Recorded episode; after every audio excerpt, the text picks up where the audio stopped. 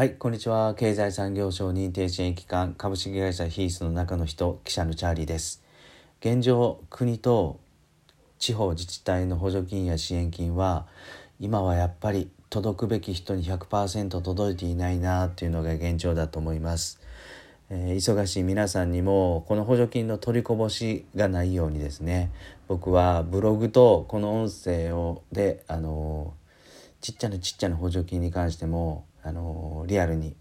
分かりやすく見やすく発信していきたいなと思ってます。それではお聴きください。